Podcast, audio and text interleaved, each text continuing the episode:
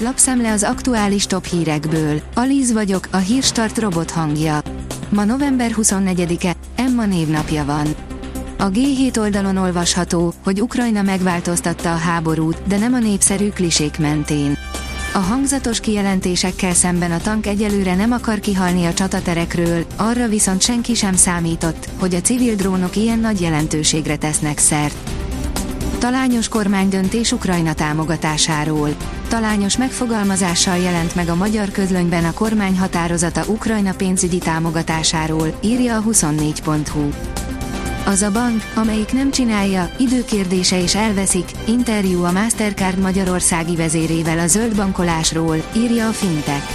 A Mastercard a zöld pénzügyek egyik leghangosabb szószólója.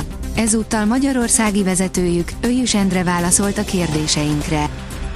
A magyar hírlap szerint 4000 milliárd forintnyi veszteséget okozott a magyar költségvetésnek az EU szankciós politikája.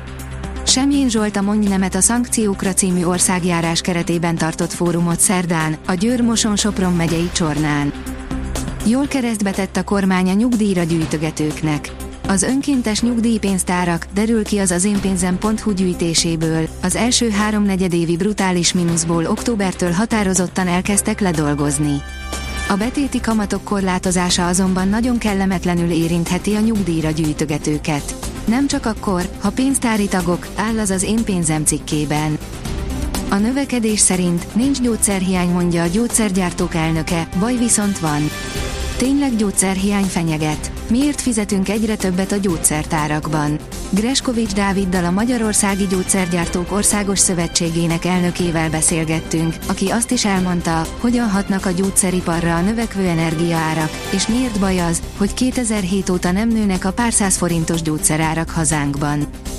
A Hungarian Press szerint idén kisebbek és drágábbak lesznek a karácsonyfák.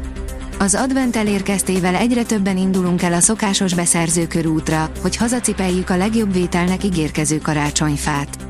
De vajon mennyit kell fizetnünk érte az idén? Melyik a magyarok kedvenc fajtája, melyik típus milyen előnyökkel és hátrányokkal bír? És miért lesznek idén kisebbek a karácsonyfák? Szakértő segít a válaszadásban. Az Infostart oldalon olvasható, hogy hatalmas fejlesztések kezdődhetnek az autópályákon a következő években. Fontos építkezéseket tervez a következő években a hazai úthálózatban a koncesziós társaság és az állam.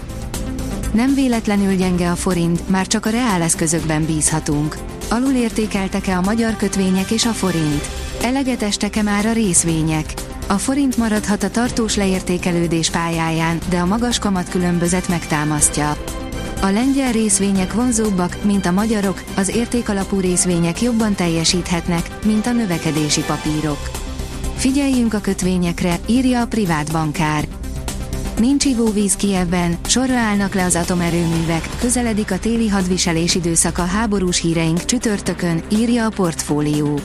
A szerdai orosz bombázást követően Kievben nincs jelenleg vezetékes ivóvízellátást. Az ukrán Enerhoatom kénytelen volt ezen túl egymás után vészleállásokat elrendelni a még működő ukrán atomerőművekben is. A napi.hu szerint távfűtés csata a lakosok és az önkormányzat között Újvidéken. Újvidék lakói kifogásolják, hogy kiszámlázták nekik a távfűtés díját egész október hónapra annak ellenére, hogy egy pillanatig sem fűtötték a lakásukat. Más szerbiai városokban másként döntöttek. A 24.hu írja, egy fél időt sem játszott, már is véget ért számára a VB. A pályán és azon kívül is hiányozni fog a szövetségi kapitány szerint. Óriási baki a Katari foci világbajnokságon, több millió ember szúrta ki, és most mindenki erről beszél, valami nem stimmel, de van magyarázat. Óriási meglepetéseket hoz a Katari világbajnokság, miközben rengeteg kényes téma is felszínre kerül, áll a Promotions cikkében. A kiderül írja, hétvégére elvonulnak az esőfelhők. Csütörtökön még továbbra is több felé számíthatunk csapadékra, majd a hétvégére a mediterrán ciklon elhagyja térségünket, már csak jelentéktelen szitálás fordulhat elő. A Hírstart friss lapszemléjét hallotta. Ha még több hírt szeretne hallani, kérjük, látogassa meg a podcast.hírstart.hu oldalunkat, vagy keressen minket a Spotify csatornánkon, ahol kérjük, értékelje csatornánkat 5 csillagra. Az elhangzott hírek teljes terjedelemben elérhetőek weboldalunkon is. Köszönjük, hogy minket hallgatott!